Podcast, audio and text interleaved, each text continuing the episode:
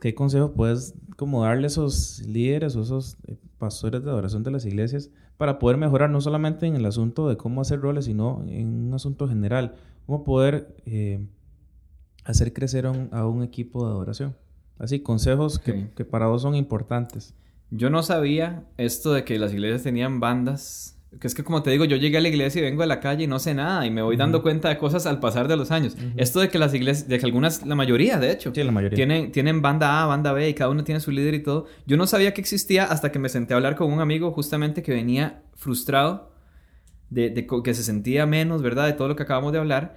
Y cuando le empiezo a preguntar un poco me doy cuenta que es eso. Me dice, es que es que la banda que me toca a mí son, son los más malos, ¿verdad? Y, ahí nadie me pone atención. Y el líder que tengo es como el más descuidado de todos. Y le digo, suave, ¿cómo, ¿cómo banda? Entonces me explica que hay diferentes bandas. Yo no sabía. Yo la razón por la que lo hemos hecho así en nuestra iglesia por todo este tiempo fue por pura inocencia. A mí nunca me pasó por la cabeza dividir ese equipo en bandas, sino somos uno solo y lo que hacemos es un calendario mensual donde todos los meses te toca con gente diferente, todos los días en cada reunión te toca con gente diferente. Ni siquiera tenemos un equipo de jóvenes y un equipo de, del resto, ¿no?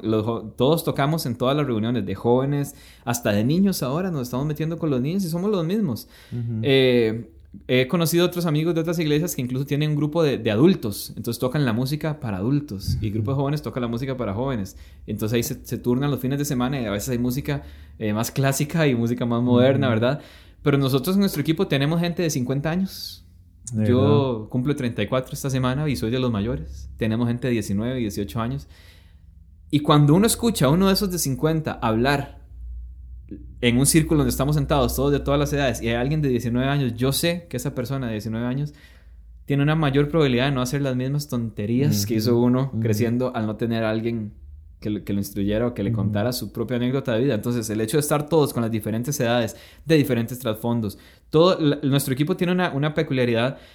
Y es que yo diría que en su 99% está conformado por gente que viene de otra iglesia y llegaron heridos y destruidos, desmoralizados completamente, diciendo, yo pensé que yo nunca iba a volver a una iglesia en mi vida, porque me echaron, porque me, me ridiculizaron, me humillaron, eh, ¿verdad? Y yo no entro en esos temas, no me importa qué te hicieron, lo importante es que venís quebrado totalmente y vamos a hacer algo al respecto. Yo soy el único que, que, viene de nada, que nada más llegó ahí de la calle, un día entró a una iglesia, ¿verdad? Y curiosamente, Dios me pone a, liderar el equipo. Entonces, algo que ha habido es que yo, yo les digo siempre a ellos, yo le doy gracias a Dios por mi trasfondo, porque si yo hubiera nacido en la iglesia, probablemente haría lo mismo que todo el mundo. Probablemente tendríamos bandas, probablemente nos, nos, enfocaríamos en, en, en, cosas diferentes y todo. Pero hemos tenido como una identidad y al comienzo yo, yo me quejaba y le decía al Señor, ¿por qué no llegaste a mi vida y tocaste mi puerta y que te pudiera oír a los cuatro años de edad? Yo no hubiera pasado por todo lo que pasé. ¿Por qué, por qué no me dejaste ir a la escuela dominical y, mm. y, crecer con mis amiguitos en la iglesia, verdad? Si de por sí aquí iba a terminar. Entonces, eh, es muy bonito eso. Yo, yo creo, al comienzo yo reclamaba eso al Señor y hoy le doy gracias por eso, porque digo, nos ha, nos ha permitido hacer ciertas cosas por inocencia, como te decía ahora. No tenemos bandas, ¿por qué? Porque nunca se me ocurrió, ¿verdad? Pero si... Eh, y consejo así puntualmente que te puedo decir, yo me atrevería a decir que, que, el tema de dividir un equipo en bandas es bueno organizacionalmente, pero es malo eh, como, como familia, ¿verdad? Es que hay que crear una familia, tenemos que caminar juntos como un solo ejército. Y eso, eso no importa, eso se lo dejo a cada, a cada líder de adoración, cada pastor de adoración, ¿verdad? Eh, consejo también es, este, para los líderes, ser más pastorales. Es que el, el, pastorado no es un título universitario, yo nunca he estudiado nada de eso, para nada. Es nada más, es amar, amar como, como Cristo amó y entregarse a los demás y, y, ser guía y poder dar un consejo según lo que nosotros ya hemos vivido, ¿verdad? Y, por ejemplo, nosotros, un último consejo sería, ¿cómo está la vida de, de, de, oración en los equipos. Nosotros, por ejemplo, nos reuníamos todos los sábados, ensayamos para el servicio de la tarde. Entonces llegábamos a las 2 de la tarde y ensayábamos de 2 a 4 y media y después nos íbamos a tomar café juntos. Siempre hemos sido muy amigos, por dicha, y siempre la pasamos bien. Pero decidimos agarrar de 2 a 3 una hora completa en la que oramos, compartimos, eh, abrimos el corazón, eh, honramos a otro, eh, dejamos que, que, alguien, ah, es que me quebré el tobillo, alguien tiene don de sanidad y quiere, quiere, cree que puede orar por esta persona y sí, yo, yo quiero, ¿verdad? Y tratamos de, de ver al Señor haciendo más que música en medio de nosotros durante una hora y después ensayamos que lo que ensayamos son literalmente, le damos una vez a cada canción, las cinco canciones de cada servicio, entonces no duramos ni media hora y listo, vamos a tomar café y, compartir. Lo menos que hacemos es música. Entonces, uno de los consejos que yo le diría a la gente es, tomen tiempo para eso, para sentarse en un círculo y escucharse unos a otros, cuáles son las preocupaciones, por qué está pasando el otro, eh, qué le está hablando el Señor a otro, hay que darle valor a la gente, eso es. Sí, yo creo que em, uno de los grandes problemas que tenemos es que en los equipos de adoración vemos, por ejemplo, vemos al Sanchisco que ministra o que canta o que como quieran llamarlo los fines de semana y lo vemos ahí, pero no, no conocemos cómo es Chisco, o sea, no conocemos, eh, no sé, qué Chisco dice Mae o no sé, o qué Chisco, lo que sea, lo, que sea, o sea, lo que sea. Entonces, hay que conocer con los que estamos tocando y hay que ser familia y, y creo que dentro de la amistad es donde va a estar la lealtad si no nos conocemos, no hay lealtad, porque yo no voy a querer cubrir, el, cubrir las espaldas a, Chisco, si no lo conozco. Voy a decir nombres. Cierto. Que a ver qué hace. No, si somos familia, realmente vamos a querer proteger al compañero del equipo. Y sabemos que los, los equipos de adoración tienen demasiados eh, ataques de todo mundo. O sea, no va a decir de enemigos, sino que realmente de todo mundo. O sea, de la misma iglesia, inclusive. Pero sí, me parece muy, muy importante que que los que escuchen esto puedan realmente poder conocer con quién están tocando, conocer a, ser amigos, o sea, ser familia. Y la pregunta que ahora quiero hacer es, ¿cambiaría esto que has vivido? Eh, la verdad es que no quiero ser mentiroso. Hay muchas cosas que cambiaría. Hoy, aquí donde estamos sentados, te digo que no. Hace un año te hubiera dicho que sí hay muchas cosas que diría, ay, pero es que todavía, todavía está ese, afán mío de decir, es que yo quería ser un publicista exitoso. Me encanta eso, me encanta ese mundo, esa creatividad, eso. Pero ¿por qué no la puedo usar para el Señor, verdad? Y, y, no lo cambiaría. Realmente en este momento te puedo decir que no, pero ha habido muchos momentos en los que he pensado que sí. Ahora justamente tengo una motivación súper, súper pronunciada y especial en, en dejar una huella. y, y ahora que hablamos, por ejemplo, de los covers tengo un amigo que hace, hace unos años eh, me dijo, lo que tenés que hacer es empezar a grabar covers para que la gente te, vaya, vaya conociendo quién sos vos como ministro y luego sacas tu música original. Nunca me dio la gana. O sea, eso, sí va en contra de mis valores. No tiene nada de malo, como decías, vos lo dijiste ahora, no tiene nada, malo. nada malo. Pero yo siempre he querido enfocar todo mi esfuerzo en, en, crear música, en sacar lo que Dios tiene de mí. Y al comienzo apestaba, era realmente malo. o sea, era música muy mala, horrible, no la quiero volver a oír nunca. pero, pero esa búsqueda va, dando frutos y, y, probablemente eh, saco una canción hoy y no tiene 3 millones de views porque no es un cover de Hilson. Pero nació en mi cuarto, en mi corazón y entre el Señor y yo. Y eso a mí me, para mí es una meta, para mí es, un, es, es algo que, que, me llena el corazón y que, y que sé que a otras personas los puede bendecir y saber que nació, saber que yo conozco realmente dónde nació. Y nada más para agregar ahí, yo, un consejo que le doy a todos los equipos de adoración es, rétense o intenten eh, sacar qué les ha dado el Señor, porque Siempre pongo este ejemplo. Yo puedo tocar Hermoso Nombre de Hilson. Me fascina esa canción. Es maravillosamente increíble. Y tocamos esa canción en la iglesia y la iglesia grita, la iglesia adora, la iglesia levanta las manos. Es una locura. Entonces yo le digo a mi equipo, ¿qué pasa si les digo que eso que acaba de suceder ahí es el rebote o el... O el, o el la repetición del, del temblor? Porque el temblor fue en Australia. Esa canción fue escrita para otro lugar, para otro tiempo y para otra gente. Sí, fue una réplica, nada eh, Una réplica. Entonces les digo, ¿qué pasa si nosotros generamos nuestro propio terremoto aquí? Algo que sea escrito para este lugar, para este tiempo y para este pueblo. Entonces, vos puedes decirme hoy, ay, me encanta una canción de Paz Music, la vamos a tocar en mi iglesia. Tocala, pero no va a ser lo mismo. ¿Verdad? Pero cuando vos, cuando cada iglesia escribe, escribe su música y empieza a sacarla y empieza a generar esa cultura de adoración propia y el valor que da que salga de casa bajo este mismo techo y escrita bajo esta misma visión. Por eso es que los equipos tienen que conocer la visión. Mm, digamos, ahora que no me preguntaste la visión de nuestra iglesia, pero nuestra visión es enseñamos a vivir. Y he tenido que cambiarle el discurso a los músicos porque le digo a, unos, de, momento, así les pregunto instantáneamente, ¿cuál es nuestra visión? Tenemos que llevar a la gente a la presencia de Dios por medio de la música en adoración. No, nuestra, nuestra misión como equipo de adoración, Paz Music, es enseñamos a vivir. Es la misma de la iglesia. Y eso nos ha hecho cuando sacamos la música de la ocasión, vuelvo a tocar el tema, y cuando tenemos una misma visión que el resto de la iglesia, nuestro pastor tiene un tema de conversación con nosotros y hablamos el mismo idioma, aunque él no sea músico. Entonces nuestro pastor pasa mucho tiempo con nosotros. Invierte, nuestro pastor general de la iglesia, él, él tiene como prioridad en su agenda atendernos a nosotros o a mí por los temas, porque sabe que la adoración es importante para la iglesia, pero ahora hablamos un mismo idioma. Yo ya no le vengo a hablar en términos musicales, le vengo a hablar en términos de gente, ¿verdad? Entonces eso también ha generado un, pues, un crecimiento en todo Creo que eso también, yo sé que he dicho muchísimas veces que eso es un problema, pero eso es un problema que hemos tenido también en las iglesias, que es el caso de que no sabemos cómo hablar con el pastor, uno como músico.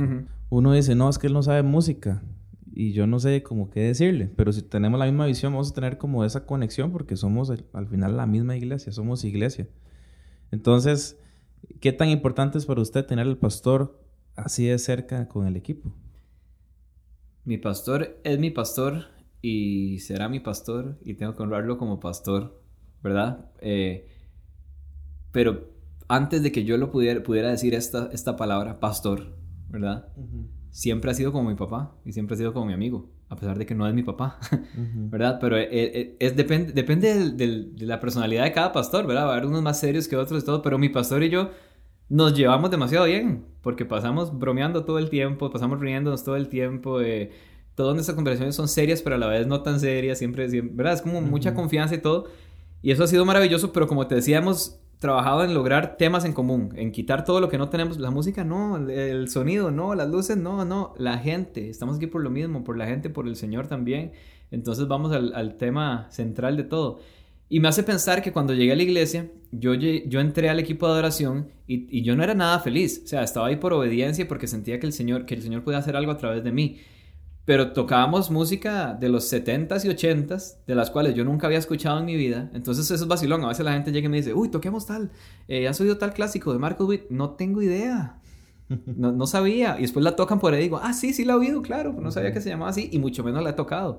Eh, pero cuando llegué a la iglesia, tocaban ese tipo de música y yo tocaba. Jesús Adrián Romero, eh, Danilo, ¿verdad? Todas las canciones que, la gente, los clásicos, que son increíblemente poderosas y, y lindísimas tocábamos eso y por la misma, por la misma confianza y por el mismo eh, tema de conversación que siempre tuvimos con el pastor, de poder, de poder tenerlo a él parte de nosotros, para mí fue muy fácil expresarle a él, decirle, pastor, empecé a notar que hay ciertas canciones que los jóvenes cantan y ciertas canciones que los adultos cantan, pero nunca veo a las dos generaciones cantando juntos y adorando juntos. Y esa va a ser nuestra meta, llegar a crear música y si no existe, la inventaré, como dice Eros Ramazzotti. Eh, ¿Verdad? Si, si, no encontramos canciones que, que, donde podamos unir a toda la iglesia, las vamos a crear nosotros. Y vamos a hacer que el hecho de que la iglesia las cante juntas no es el estilo, ni el género musical, ni el beat, ni nada. Es el hecho de que nacieron en esta casa. Exacto. Y ese ha sido nuestro, nuestro propósito los últimos tres años, escribir música montones, como locos. Y al comienzo todo lo hacía yo. Y ahora es lindísimo. Yo me quedo casi que de brazos cruzados esperando a, ver las ideas. Y los que más ideas traen son los más jóvenes. Así, con esa emoción, con esas ganas y esa pasión por escribir y ver qué tiene el Señor. Entonces, y el pastor nos ha dado luz verde en todo. ¿Por qué? Porque ha visto los frutos de eso. No ha sido una fiebre de nosotros decir, queremos hacer música cool. No, no es eso. Y, han propuesto y han trabajado para eso. Claro. Y, él ha visto eso.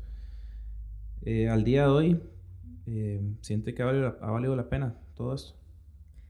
Por supuesto. Hay muchas cosas que no han pasado como yo quiero y mi pastor lo sabe. Yo muchas veces lo comentamos y lo hablamos juntos. Eh, hay muchas cosas que a mí me gustaría hacer y que tal vez no, no puedo decir que la iglesia, la iglesia no me ha dado luz verde en todo, ya no. Muchas cosas. El otro día me preguntaban, es que Claro, para usted ha sido muy fácil porque la iglesia le ha pagado todos los discos que ha hecho. Nunca en la vida me han pagado un solo disco. Y eso no quiere decir que no me apoyan. ¿Verdad? Creen en mí al 100%. Pero ha habido cosas mil veces más importantes. Y yo nunca le he pedido a la iglesia que me venga a, dar 10 mil dólares para grabar un disco. Jamás. Y no lo haría, realmente. Pero hay muchas cosas que yo hubiera hecho diferente. Pero no me dejaron. Y hoy doy gracias de que no me dejaron, ¿verdad? y, veo el fruto y el propósito de todo. ha sido increíble. Entonces no Creo que no, lo cambiar, no cambiaría las cosas como han sucedido, a pesar de que en el momento pensé que así no se hace, deberían hacerlo a mi manera. No, para nada. No, no, nunca he tenido ¿Y en algún momento has sentido que Dios no ha estado? A cada rato, claro. Eh, una vez leí un libro muy bonito que creo que todo cristiano promedio ha leído. Y ahí decía, eh, Dios no nos prometió que siempre lo íbamos a sentir, pero nos prometió que nunca nos iba a abandonar. Muchas veces no lo he sentido, pero yo sé que ahí está. Sí, sí, vamos a lo mismo. Em, a veces la gente cree que uno está al 100% conectado siempre con Dios, pero sí hay momentos que uno realmente dice, ya no aguanto, o sea, ya, ya me siento cansado de todo esto, de tanto esfuerzo, me siento cansado tal vez de, de tener 10 años en esta iglesia y tal vez no ver ese avance. ¿Qué puedes decirle a esos músicos que tal vez sienten, se sienten estancados, sienten han perdido la, la, visión, han perdido, no sé, eh, las ganas de poder seguir adelante en, en, el equipo de oración. Hace dos semanas, justamente en ese circulito que tenemos antes de, de, empezar a ensayar, yo les compartí algo y les dije, ¿saben que hoy en la mañana me desperté y cuando, cuando me acordé que tenía que venir a ensayar y tocar este fin de semana, dije, no quiero, estoy harto. O sea, qué pereza, no, este fin de semana no quiero ir. Y es válido. Sí, exacto. Y les digo yo, pero lo más interesante de todo fue que con, en menos de cinco minutos volvió mi ánimo y mi, motivación. ¿Y sabe quién qué, qué, fue? Ustedes, les digo yo. Y no es por caerles bien. Me puse a pensar en eso, digo, si, si la gente con la que toco no fueran mis amigos, la gente con la, que, con la que hago vida diariamente, o sea, es que nosotros tocamos juntos en la iglesia, pero el resto del tiempo estamos juntos, en la casa, jugando FIFA, comiendo alitas, eh, viendo tele, contando chistes, eh, cenando juntos, nada más compartiendo, perdiendo el tiempo juntos, ¿verdad? Somos, somos realmente, son mi, familia y mis amigos. Les decía a ellos, si eso no fuera así, y yo tuviera que venir toda la semana a tocar con los compañeros de ministerio, yo hubiera tirado la toalla hace años, me hubiera hartado de esto, porque me hubiera hartado de la música, me hubiera hartado de un calendario, me hubiera hartado de la rutina y me hubiera hartado de lo mismo, pero la gente es el ingrediente especial, entonces yo les decía a ellos, mi motivación para hacer lo que hago es el Señor Jesucristo y lo que hizo por mí. Pero mi motivación para seguir haciéndolo son ustedes, la gente que amo y la emoción que me da todas las semanas venir a verlos. Pero si nos vimos ayer, no me importa, no me importa, o sea, son mi vida. Entonces, eh, todo el mundo empezó a decir, es cierto. Eh, entre ellos empezaron a decir, es cierto. O sea, si aquí no nos lleváramos bien, si aquí nos odiáramos, si aquí fuera pura contienda y chisme y bronca y todo ya la mayoría no estaríamos, nos hubiéramos hartado, porque música yo puedo ir a hacer en cualquier lado. Ministerio, puedo pasar mi iglesia a tocar la puerta y probablemente estén ocupando un guitarrista, hoy me meto ahí de alguna forma y termino tocando musiquita cristiana, tratando de complacer al Señor por algo que Él no necesita de mí. Entonces, eh, y eso es algo muy importante. Yo les decía a ellos, nunca en la vida cometan el error de hacer lo que hacemos como una manera de pagarle al Señor lo que hizo en la cruz, porque Él nunca nos ha pedido que le paguemos nada. Y tampoco vamos a poder pagárselo. No se puede, es imposible. Entonces les decía, así que gocémonos en esto y encontremos el valor en cosas como estas, como el sentido de familia, como los amigos. O sea, si no fuera por eso, yo ya me hubiera hartado. Entonces, mucha gente ha estado en ese tema de, de rutina, de estar hartos, de estar cansados y todo, pero cuando construimos una familia en el equipo, es, ha sido impresionante ver, ver, las cosas que han sucedido. Ha habido...